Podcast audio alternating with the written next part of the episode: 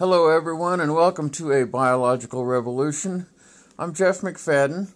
The biological revolution is a, a plan, a complete and consistent plan to uh, halt and reverse the effects of global warming on planet Earth. It is uh, radically different from the normal uh, plans, but I believe it to be the only one that would actually work. Did you ever just want to stick it to the man? Set yourself free. You know, we are very much captives, and we know it. You know, money owns our government.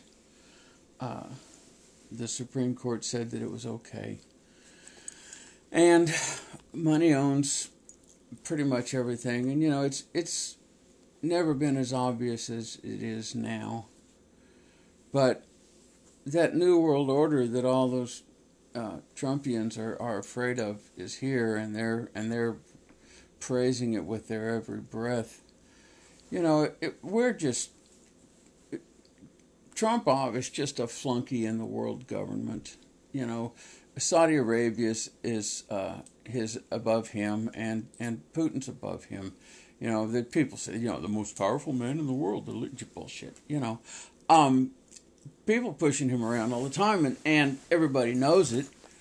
And the reason they can do it is because they're richer than he is, and the reason they're richer than he is is because he's the he's running this debtor nation. You know, they could all just turn us off in a heartbeat. We're we're totally enslaved, and what we're enslaved to is petroleum.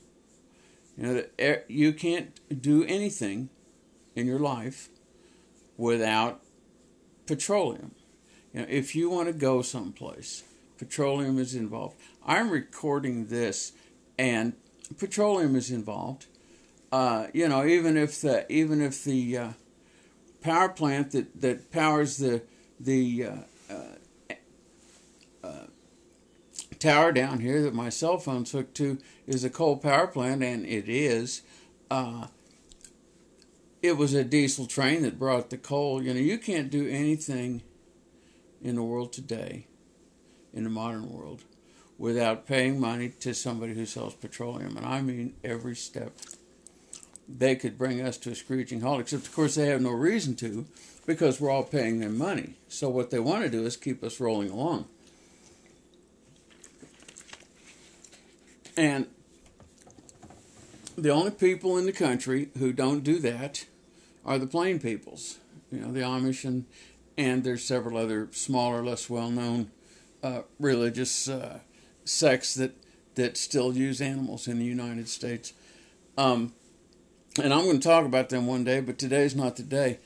Um, we all we have we have two things without which we cannot live. We cannot live without electricity, and we cannot live without uh, petroleum. And uh, I mean, literally every time either one of those is cut off, people die in large numbers. You know, that's that's what happened in Puerto Rico. You know, it's be it what we did, what the United States did to a piece of itself to Puerto Rico, was a horror of of world class. But the way they did it was they refused to fix the electricity and the water and the water runs on electricity. And that's how that's what killed those 3,000 people. You know, when the storm went over the island, the storm itself, the wind and the flying debris and all the crap killed about 65 people. And that's what violent storms do. Uh, we've made we've made them more violent. You know, that's that's unfortunate, but it's the way we have it right now. We can't stop it today. We can stop it, but not today. But the whole rest of the 3,000 died because because Trumpov wouldn't send any money or organization over there to get the electricity back up and the fuel supply back up and the water running again. And they all run on electricity. At the bottom of the whole thing is electricity. And there's almost nothing worse to be than a citizen of a nation that depends on electricity where the service is lousy. And there's lots of those in the world. And this is all better because it's better. but what it really is, is it's better because it enables the rest of the system we live in. And my contention is that the system we live in is really not better. It's just everybody's got their heads down and they're at a dead run running through it, trying to keep up, trying to pay their bills, trying to pay off their college, trying to pay off everything. And they uh, haven't got time to think about it all being one thing, and it's not the guys who own the college that made your debt so bad. It's the guys who own the petroleum. Okay, all the money in the whole world it spins through the hands of the petroleum dealers, and that's that's not an exaggeration. It's not hysteria. It is it is an observation of what you can see out there. You know, whatever you can show me that doesn't have any petroleum in its in its production cycle, you can take that out. But pretty much we run on petroleum. Now I'm over here, this lunatic, and I'm advocating that we turn our backs on it and we walk away. Somebody said to me on Twitter today, and, and it's somebody I like, it's a friend, and I agree with this. She said, she said, what would happen if uh, people just bought what they had to have and nothing else? We could we could pretty much put them in their place. And she's right. But what if we didn't have to have petroleum? What if you could live your life and you didn't need to pay anybody for petroleum? It that's that that's a big piece of every every check you write, everything you do, all the money you spend. You know, I mean, I went out here the other day and I spent 120 bucks on gasoline to mow my property, and that will not mow my property for the whole summer. My property is 25 acres, plus I take care of another 10 that belongs to a group I volunteer for, and I take care of part of another 40 that I own from a previous lifetime. So I mow a lot, you know. Um, and if you own grassland, you have to manage it in some fashion. You have to either mow it or graze it or do something. Um, and the what happened here, you know, before the white people got here is is the buffalo managed it and the Indians helped. But the buffalo rolled through here, you know, and the elk rolled through here, and they grazed and browsed, and uh, they maintained this this biome where I am as a savanna, where we had big grasslands with lots of big trees dotted around in them and incredible quantities of life. That was that was what we found. And now we've got it to the point where most of us live in these little enclaves where we there you know most Americans would be hard pressed to walk within a day to water they'd feel safe to drink right off the ground. Because most Americans live in cities, and the areas immediately around cities are mostly just violently poisonous. You know, like the you drive down 435 in Kansas City down when you get close to the Missouri River and you drive through this miasma of the smell of the shit of a million people uh, being quote treated unquote in huge vats and you know how you make the shit of a million people not stink? Yeah, me neither. Neither does anybody else. Wherever you put the shit of a million people, it stinks. And so that's what we got. We got the shit of a million people down there. And that's because we're uh, making it clean because we can't have bacteria because bacteria might make us sick because we're going to poison the water we drink. And we don't have the sense to manage our output in any way except by destroying the world. We have this whole complicated thing we've built where petroleum and electricity move the products on which we rely. And then most of the country can't be uh, economically va- usable except for the production of, of uh, uh, annual grains, and so almost all the people have to live in cities because they went to the cities because the jobs were there. And the jobs, of course, the reason that everybody's so desperate for jobs is because what was automation designed for? What was the first industrial machine designed for, and who objected to its design? It was designed to put weavers out of work, and weavers objected to its design. And they're more or less laughed at in American society as Luddites, the people who were wrong. And I tell you that the Luddites were right. And th- those of us who fell for the uh, power loom were wrong. Because the people who worked on the power loom were enslaved. The guy who owned it could single handedly make them all hungry the same day just by saying, Yeah, I think I'll lock, lock this place for a week because you guys aren't working hard enough. It was, and it was not run on petroleum, it was run on coal. But we were on our way to petroleum, it was run on fossil fuels. If we lived in a biologically powered, biological scale, biological speed society, we wouldn't have to give those people any money. We don't have to get their permission. One family at a time, one house at a time. People can say, No, I'm not going to use any more petroleum and figure out a way to get around it. A lot of people in the city absolutely cannot do that today because, especially in suburbs, they literally cannot walk or ride a bicycle to uh, get the things they have to have to live. I mean, you have to be able to get food, you have to be able to uh, get money, you have to be able to get water, you have to be able to get shelter, and it, in suburbs, you know, in suburbs, it's too dangerous to. It's almost too dangerous to walk. It's way too dangerous to ride a bicycle. People say bicycles are dangerous.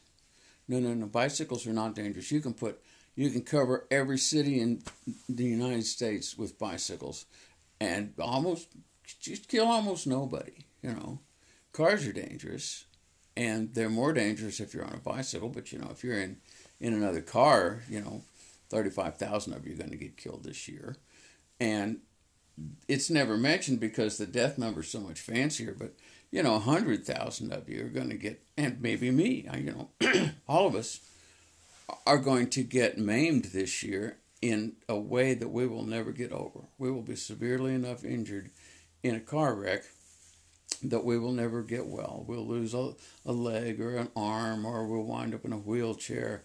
And those are the ones who lived. We only talk about the 35,000 who died. So, you know, we have this death thing out here. We just, and all of it together enslaves us to the guy, the people who sell the petroleum. And I tried the other day to figure out who all that was, you know, doing some Googling around and stuff. And it's really hard to tell. Marathon Oil Company owns more refineries in the United States than anybody else. Um, I found that out, and for all I know, it was yesterday. It could be out of date by now.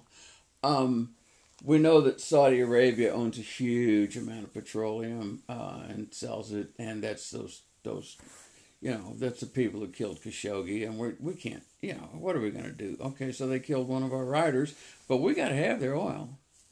You know, we couldn't live without their oil, so I mean, they got us over a barrel big time, and we talk about our national defense, but oil's wrapped up in all of it. You know, if we didn't have to buy oil, and everybody says, well, we can do that with solar panels, and we can do that with with wind generators. How do those things get made? You know, you make them out of oil. You go out here and you burn oil to get the energy to make them, and you fracture oil into all these different weird chemicals to get the chemicals to put on them to get the chemicals to make them out of. You know, those windmills, those those. You ever see one of those blades going down the road? It takes a special semi trailer truck to haul these blades. It's way longer than a regular truck, and it's it's it's the blade is the frame. You know, they got the front wheels clamped to the blade, and they got the back wheels clamped to the blade, and they're way back there. And the blade is the frame of, of what's hauling it. And these big, long semi trailer trucks, you see them up north on on uh, Highway 29, up in the Dakotas, um, and uh, those things are made out of fiberglass. Okay, well, fiberglass is is actually uh, plastic reinforced glass, you know. Uh, and the plastic is all made out of petroleum, so all those humongous big blades are all made of. Those are made out of the shit that catches fire in Houston, and we all bellyache. You know, look at the terrible corporations. They have six fires a month. They have six emergencies a month in Houston. Of course they do. That's how you make that stuff. What it's all made out of oil. Most of it is made out of highly processed oil in which huge amounts of energy have been put into into making its its uh, little molecules bind themselves t- together in ways that they didn't originally want to and be epoxies and you know when you make an epoxy if you if you make epoxy in a, in a plastic cup and just and you don't use all of it and let it set up, it'll melt the cup. I mean, it puts out so much heat when it when it sets up. That's that's the energy from the oil that's being freed in the process. It's called an exothermic reaction. To the the process of bonding all those molecules together puts out uh, heat energy, and that's uh, all the stuff that we think is going to save us, the way we're going to save ourselves is we're going to rapidly make it worse as fast as we can under the promise that the stuff we're making, making it worse, will make it better.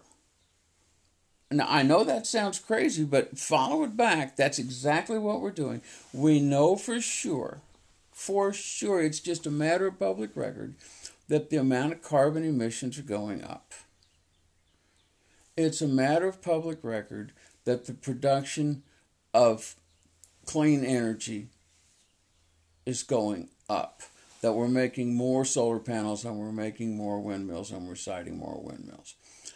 There is no proven connection between those two facts, but those two things are both facts and they both exist out there in the world around you. And I really don't care if they're connected together or not. The fact that they exist in the same reality is good enough for me. If people start parking their cars and riding bicycles, parking their cars and walking, parking their cars and getting a team of donkeys, parking their cars and getting a long legged uh, uh, buggy horse. If people started doing those things and just said, we're not buying your poison anymore, we could set ourselves free. They don't, they own us because they own the necessities of our life. I have a refrigerator and a freezer here. All the food that I get, the way it is processed before I get it, if I don't refrigerate it or freeze it, it rots. Okay, we have a food system that's based on petroleum. I mean, now I have grapes in my refrigerator. They came from either California or Chile. Okay. Um, there's petroleum in my refrigerator. There's petroleum running my refrigerator. It's electric but it runs on coal from the same power plant down there at Sibley, Missouri, and that coal runs on it. That the coal that burns there is brought there by Mr. Peabody's coal train, and it runs on diesel electric, so it's diesel. So it's, you know, the whole thing is is built on oil. If the oil went away, we would come to a screeching halt, and we wouldn't have anything to do about it. We couldn't feed ourselves. We couldn't get water to do this is going to be really hard. This is not like, oh, no, no, no, I'll just go buy a horse. I went out and bought a team of horses in about 1988 and tried to run my farm on them, and I found out something that most people don't know, which is that's a lot harder than it looks. You have to know a lot. You have to be able to think up a lot of things. You have to be able to figure out how best to use the resources you have available to you. And I didn't know then about permaculture, about restoration farming. I didn't know that I was doing, I was following a mistake made 6,000 years ago. And we all are. We are following a mistake made 6,000 years ago. They called it the Agricultural Revolution. They thought it was so wonderful, they started a book. And they said the world was just created in a week. And of course, that week was the week between when humans spent somewhere between 3 million and 140,000 years wandering around the earth eating uh, the sweet tasting earth and, and growing strong and handsome, and leaving behind long legged corpses, long legged skeletons, and leaving behind strong, healthy, big human beings. And then we invented uh, annual grass agriculture and immediately started to get smaller and sicklier, but we got many. And we said, look, because we are many, this system must work. It gave us many when before we were few. No, what gave us many was we kept having babies and not as many of us were dying. And so that's how populations work. Population dynamics works that way. But we forgot that everything on the world was evolved there for us to eat. We evolved with it. We have a food system which is based on grass seeds, but we could have a food system which is based on tree seeds and vine seeds just the same. They're all plants, they all make seeds, and we call some of the seeds fruits, and we call some of the seeds grains, and, and we call some of the bodies of the plants vegetables, and we eat those too. And we have animals who can eat the grass, and then we can eat them. But at the beginning, the two things we have to do is slow down and catch our breath and start to think. That was three. And instead of chasing the endless, it's just out of reach thing that is going to solve global warming and solve poverty and solve uh, terrorism and solve all these problems, we need to slow down, we need to spread out. This most of this planet is edible. I mean, I read yesterday that 38% of planet Earth is agricultural land, and a lot of that. When they say agricultural land, to now, they mean industrial annual agriculture and industrial uh, uh, animal agriculture. Those are the only two kinds of agriculture that we recognize uh, on a broad scale. And a long time ago, people began to look around and say, this world is actually capable of feeding us better than we're eating now we're not feeding the world very well. I mention that from time to time. This is all wrapped up. The two things are together. The the annual and annual agriculture and the big hurry that the petroleum supports are all the same thing. And we can't be free as long as we give our money to them every day. The reason the Koch brothers are so rich and the reason that they don't care if you boycott one of their companies or not. You know, I've seen things on, on Twitter where, you know, here's here's a here's 50 of the companies that the Koch brothers own and and uh, boycott these and show that'll show them har har. It, you know, they made money on you reading that. Their fortune's based in petroleum. The rest of it's all just pocket change and greed. You know, you could you could uh, boycott every company they've got, and they'd hardly know the difference. You know, plus they're so rich that they only need money to have power, and The petroleum gives them all the power they could ever possibly have. But if the petroleum is the price we pay for going this fast, and and I understand the the the contention that we can do this all with electric cars and with these these things which will not emit carbon. But as I remind you so often, carbon is only part of the problem. The extinction is the, the mass extinction is huge and it, the the land of the planet, the 38% of the planet that is agricultural land, is essentially not helping at all to solve our carbon problem. And the only thing that can possibly take up all this carbon is living things. And we could cover the agricultural world with life, with perennial things that don't require that, that the ground be dead eight months of the year and rushing like crazy to make food with poison squirted into it and poison squirted on it and poison squirted around it, the other four, uh, that's not, it's absurd. And the idea that the, the idea that we're going to solve all our problems without slowing extinction, without I'm just lost, I'm rambling. Um, but it all comes back to they they're not going to tell you this is a good idea because they're making money this way.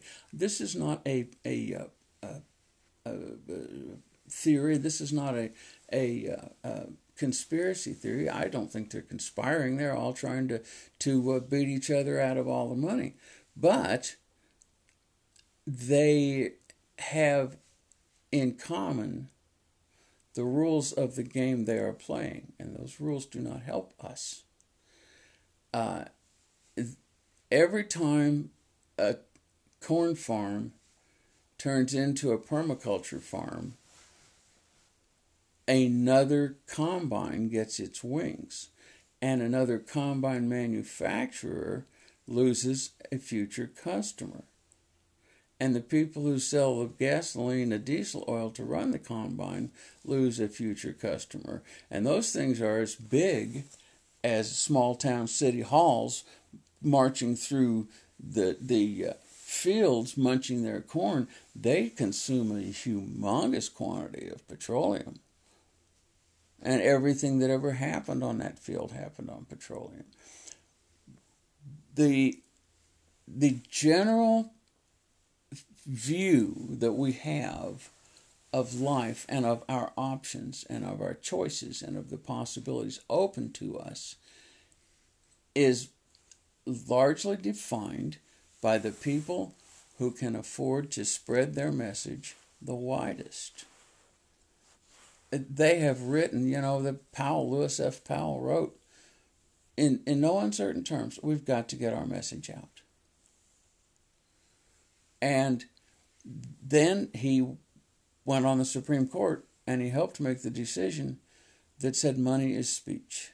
So now we can take our money and we can flood the entire information sphere of the world, of the globe with a unified general message. The, the you know it the view of a world in which the automobile is inevitable and the jet plane is inevitable and the electric everything is inevitable and the only other option is to be naked savages in mud huts with dying at the age of 14 but that's absurd Go around you, go visit an Amish community someplace, and just sit around and watch all the little old grizzled gray people who come bobbling in. And don't tell me about how terrible the Amish are because this is not about their religion. It's about the obvious fact that their health is good, Their biggest health problem as a group is that they're so inbred that they have genetic problems. There's a lot of dwarfism and there's, you know, other problems. Well, that's yeah, that's the, the curse of being human. Um, but they're not unhappy. They're they're not sickly. They're not dying young. When people died at 40 because we didn't have penicillin, when the average was 40 because we didn't have penicillin. And people you hear see all the time, why, a 40 year old man was an old man. That's baloney. Go read about the death of, of, uh, of uh, Henry David Thoreau. He died in his 40s, and all his friends mourned how young he died. You know, more people died young. That didn't make them old, that meant they died young. You know, Thomas Jefferson was 78 or something. All of those guys, all the all the founding fathers, or most of them, died up in their late 70s and 80s. You know, they they were old men the same time of life that that people now are old men. Okay, so they were dying at 78, and now we can keep them alive to 90. And the extra 12 years is a mixed blessing. My mother said to me when she was about 92, she said, I sometimes think they want every one of us to live long enough to have Alzheimer's before we die.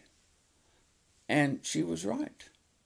You know, the last few years of many lives do not appeal to me. I'm 72 and I'm pretty rickety, but I'm still hoping to stay upright and moving and die all at once and be done.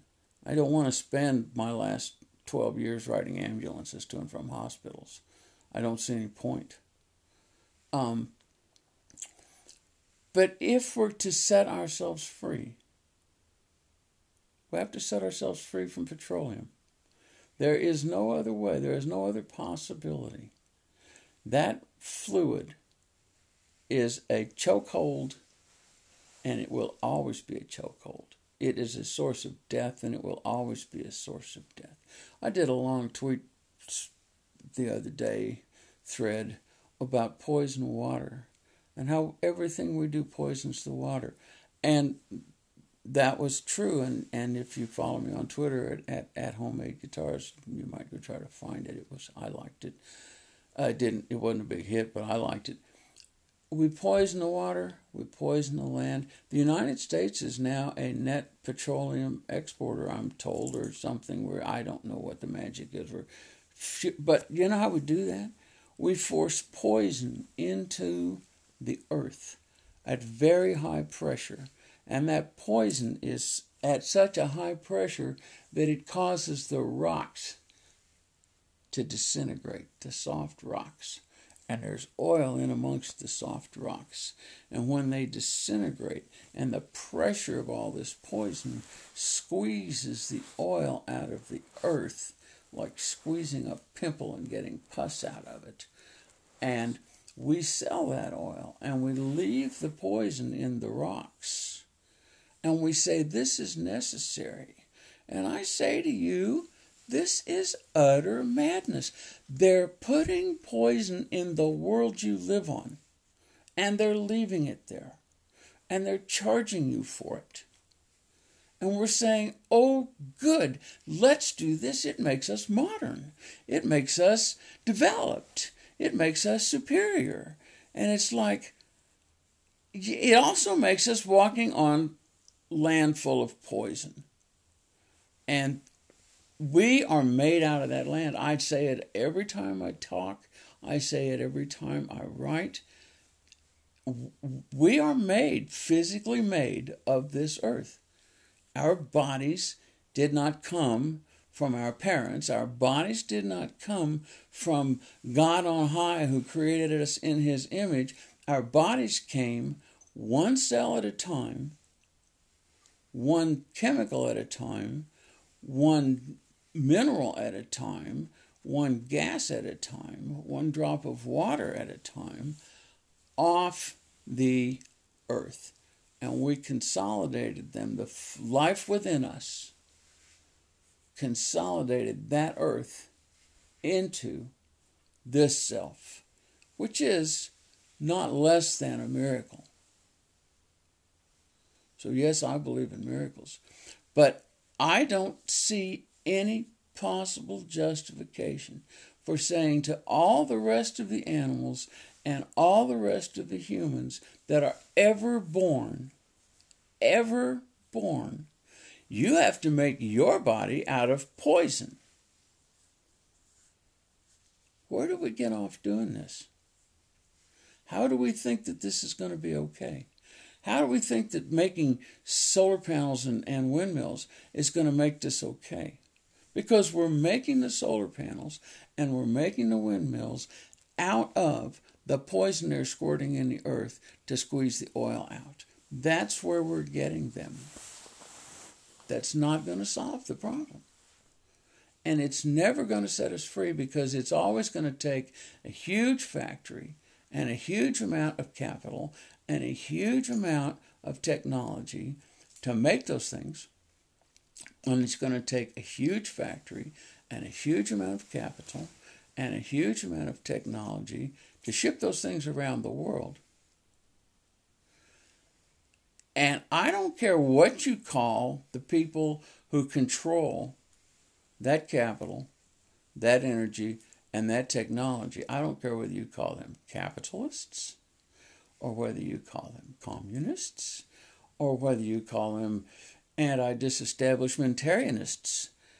Whatever you call them, whoever controls all that stuff is going to have more power than a human being can have and retain the necessary humanity to not screw his brothers and sisters. It, nobody can own the source of all the donkeys and horses. Nobody can even own the source of all the bicycles because they're too easy to make.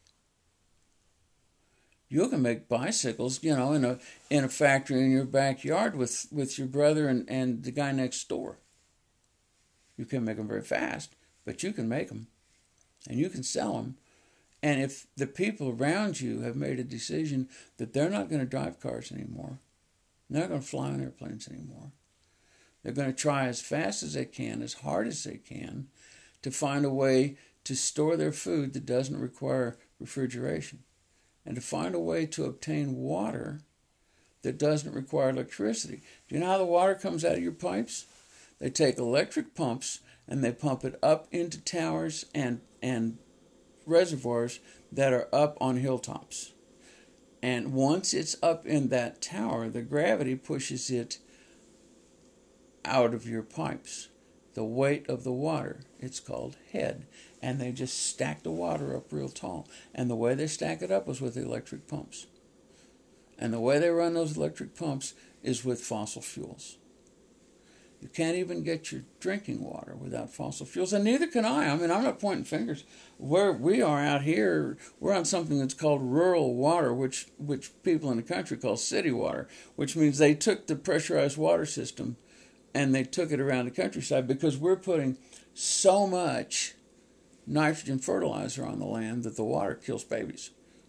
The the the uh, uh, well on on my old farm where I used to live killed a baby. Uh, and it was because there was so much nitrogen in the water that the baby couldn't prop- properly uh, get oxygen and it died. And that nitrogen was nitrogen fertilizer.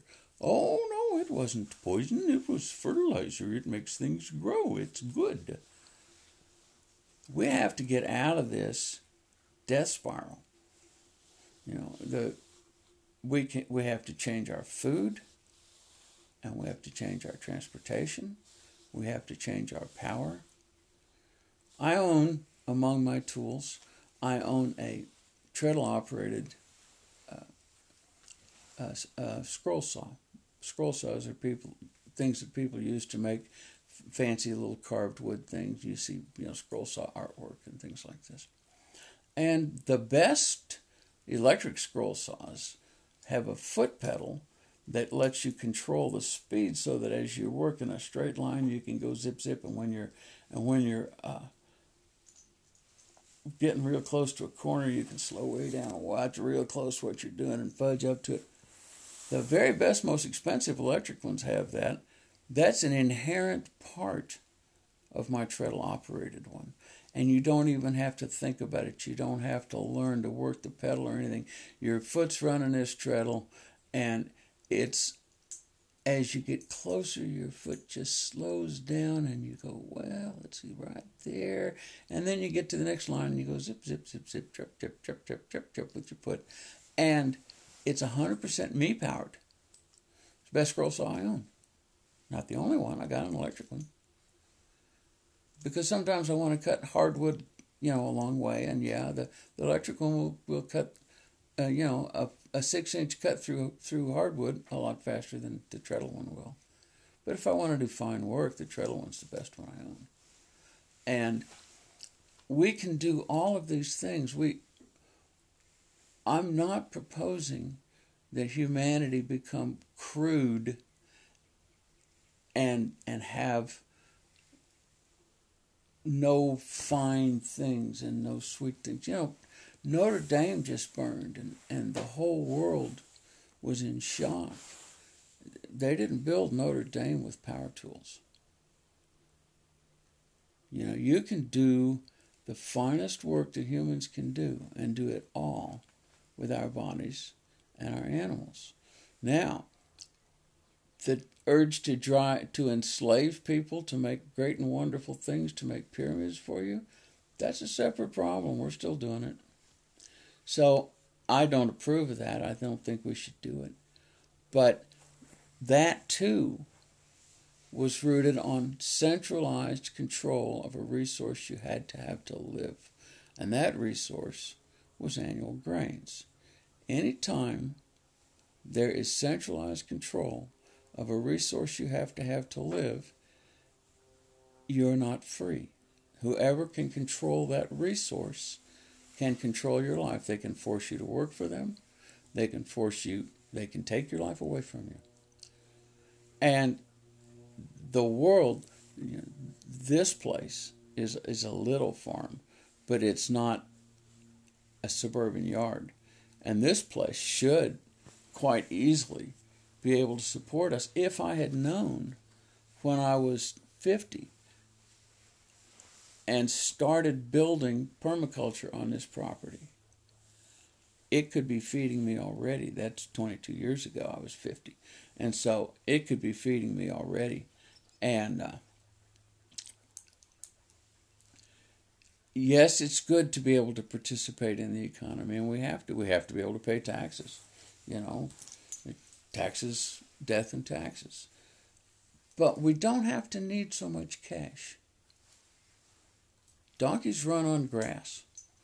I, I could run this farm completely on donkey power and never have to buy any fuel. I don't have the skill. But people do have the skill, and we have to find them and we have to learn from them.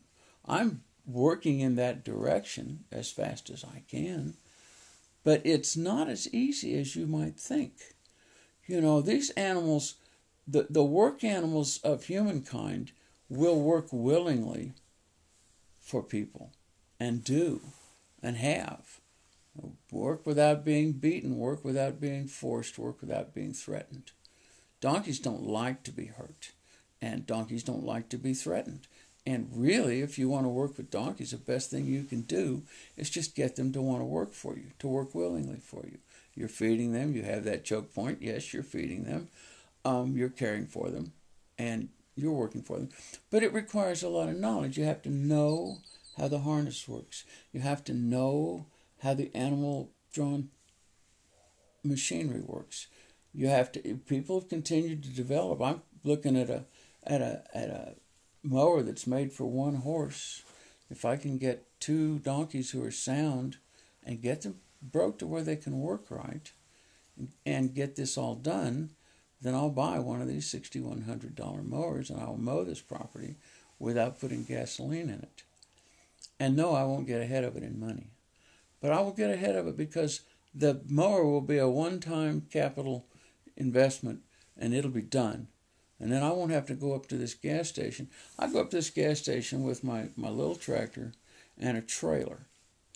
and the trailer's full of gas cans. I go up there and I get a trailer full of gas cans and I bring them back home and they stink and they're dangerous and I put them in my building and that means I can't weld in my building because if I weld in my building with all those gas cans I could set the place on fire in a heartbeat. And fortunately the building's wide open and the wind blows through it so could be a lot worse. But that's not necessary for me to mow this farm. I could maintain this whole farm with with two good broke donkeys and a good mowing machine, sickle bar mower.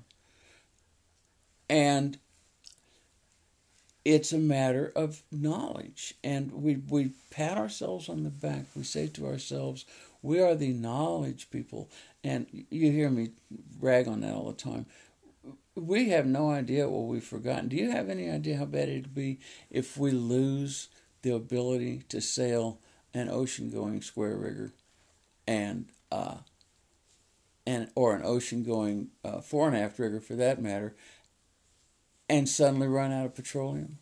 You know, everything that comes from overseas comes on, on bunker oil. I mean, in bunker oil, you people talk about coal. Bunker oil is not much better than coal. It's not much better than tar. It's what uh, uh, diesel ships run on and that when these ships have have get, have a wreck, even if they're not a an oil tanker, you know, well, it leaked fifty five thousand gallons of bunker oil. Well, that was just the fuel to get it across the, the sea. And yes, I'll admit it's a big boat, but people were going back and forth across those oceans under sail, and not putting, not requiring any bunker oil and they were trading the things that they needed to trade we're sending these things back and forth across the ocean, and mostly they're full of annual grains. We're shipping our, our topsoil overseas, or they're full of junk, just junk, ticky tacky, stuff to stuff to own for a little while and then put in the dump. And most of the crap in society is just junk. You know, I go to the Walmart here in town and and it's just junk. There's a whole building full of junk for people to buy and take home. And we say, well, yes, but you know, we have we have cheap food. But with our system, we have cheap food, and we have you know we have we have consumer goods are cheap. People like this cheap. How if stuff is so cheap, how come everybody's so far in debt?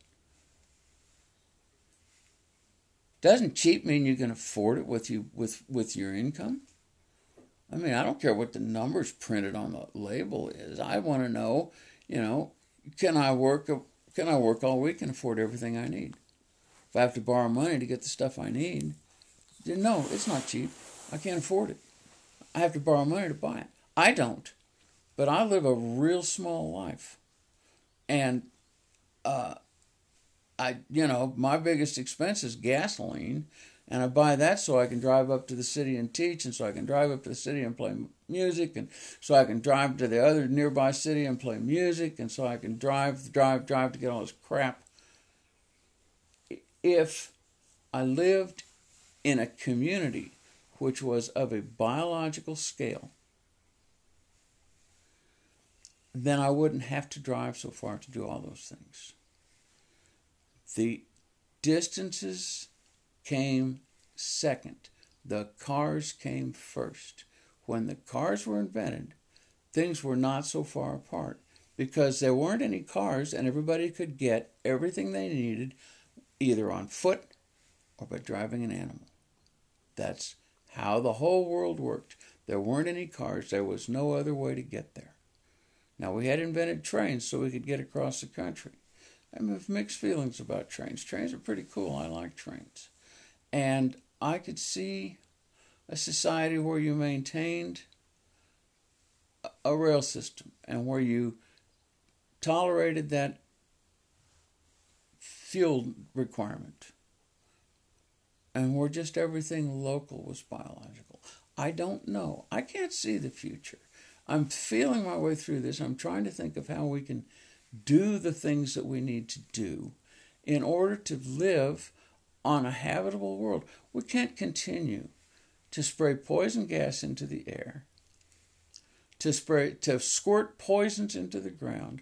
Virtually everything we manufacture has at least one toxic byproduct. There's almost nothing we make that isn't killing something. We need to only make what we must have. We need to find ways to be musicians and to be artists without all this death. It's doable. We can power we, we can power machines with donkeys. I I tell this story from time to time. I was down in Tennessee and I was visiting an extremely quote conservative unquote horse drawn community. And I had gone there on purpose to visit this community and observe it at work. And the core of it was a religious community. These particular people called themselves Mennonites. Um, they were the most horse drawn biological community I've ever been in in my life. And they had attracted a, a, uh, a periphery of people like me, of hangers on who wanted to live there in a biological lifestyle and only have a horse and buggy and do all their but we didn't they didn't know about permaculture or restoration agriculture which I only found out about this last week. And I mean I'm like a, a kid with a new toy but we can do things with this food system that we can never do with the old one, with the, you know, plowing with horses so you can seed annual grains is better than plowing with with thousand horsepower tractors so you can seed annual grains because you can't plow a six thousand acre field. There are six thousand acre fields in this country of annual grains. Now, 640 acres is one square mile.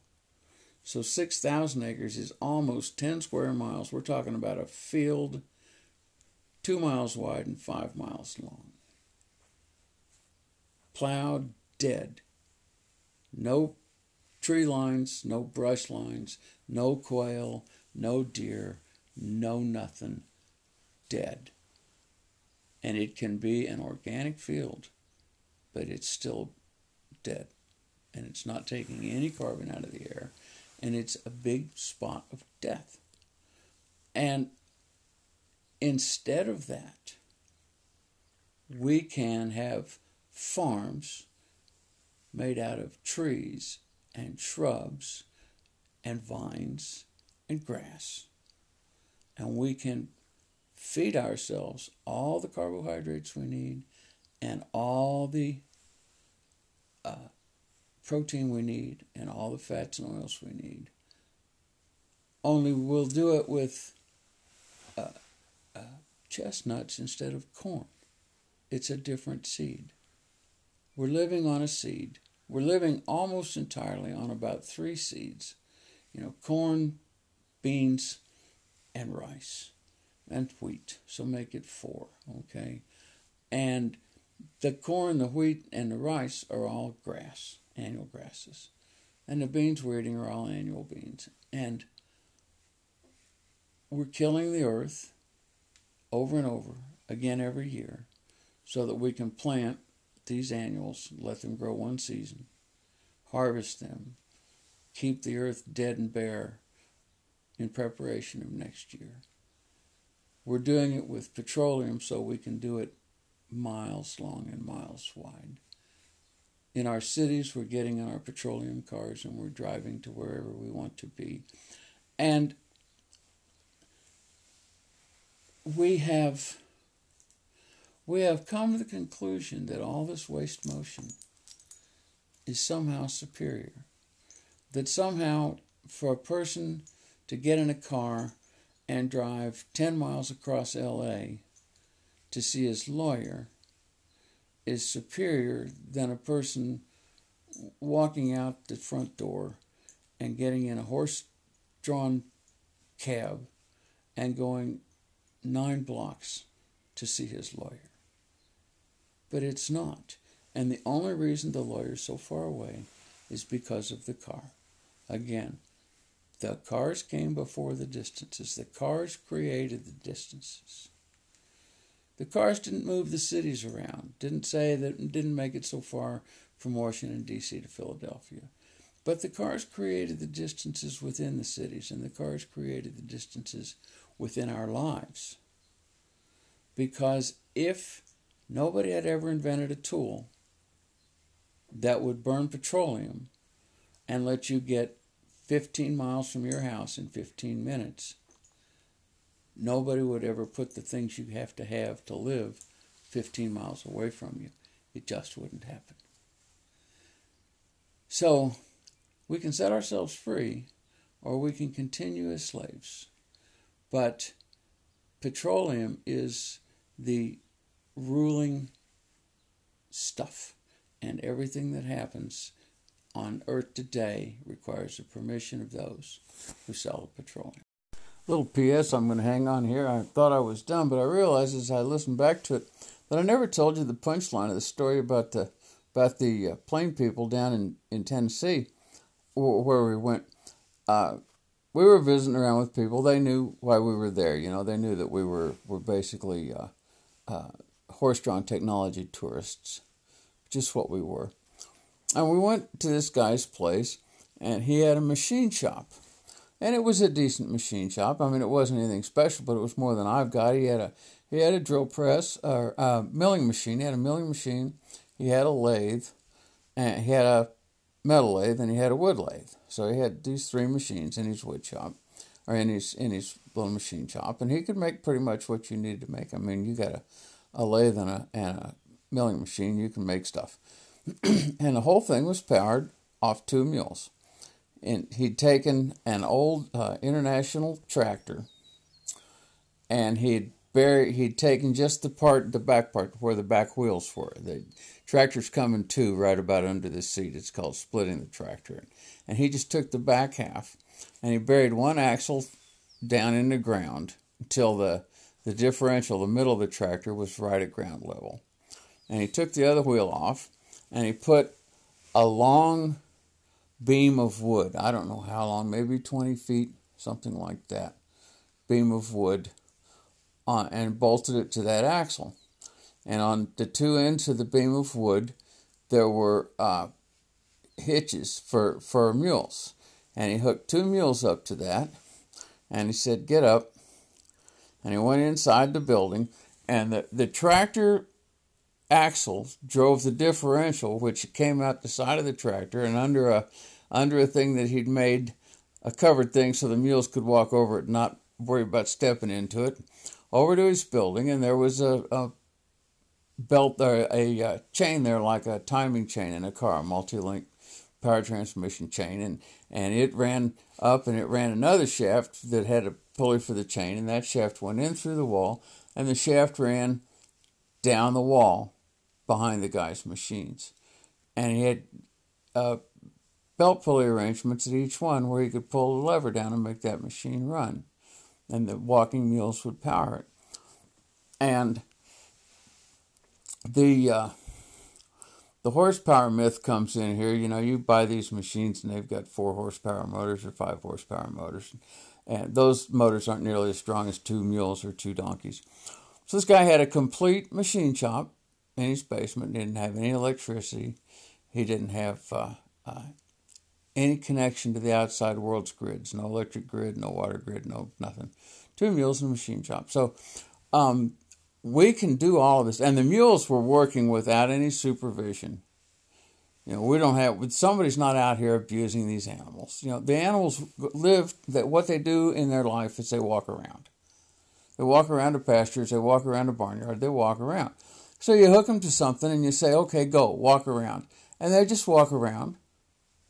And they're just walking. They're not running. There's not, we're not talking some kind of fancy thing. They're just walking and it's all done with gears and, and there's plenty of power left over to run all his machines to machine steel to make metal parts for for his old horse-drawn farm machinery that you can't buy parts for anymore but it did, didn't matter because he could make them and we can operate a complete and comfortable civilization with we can continue to get better and better at the things we do.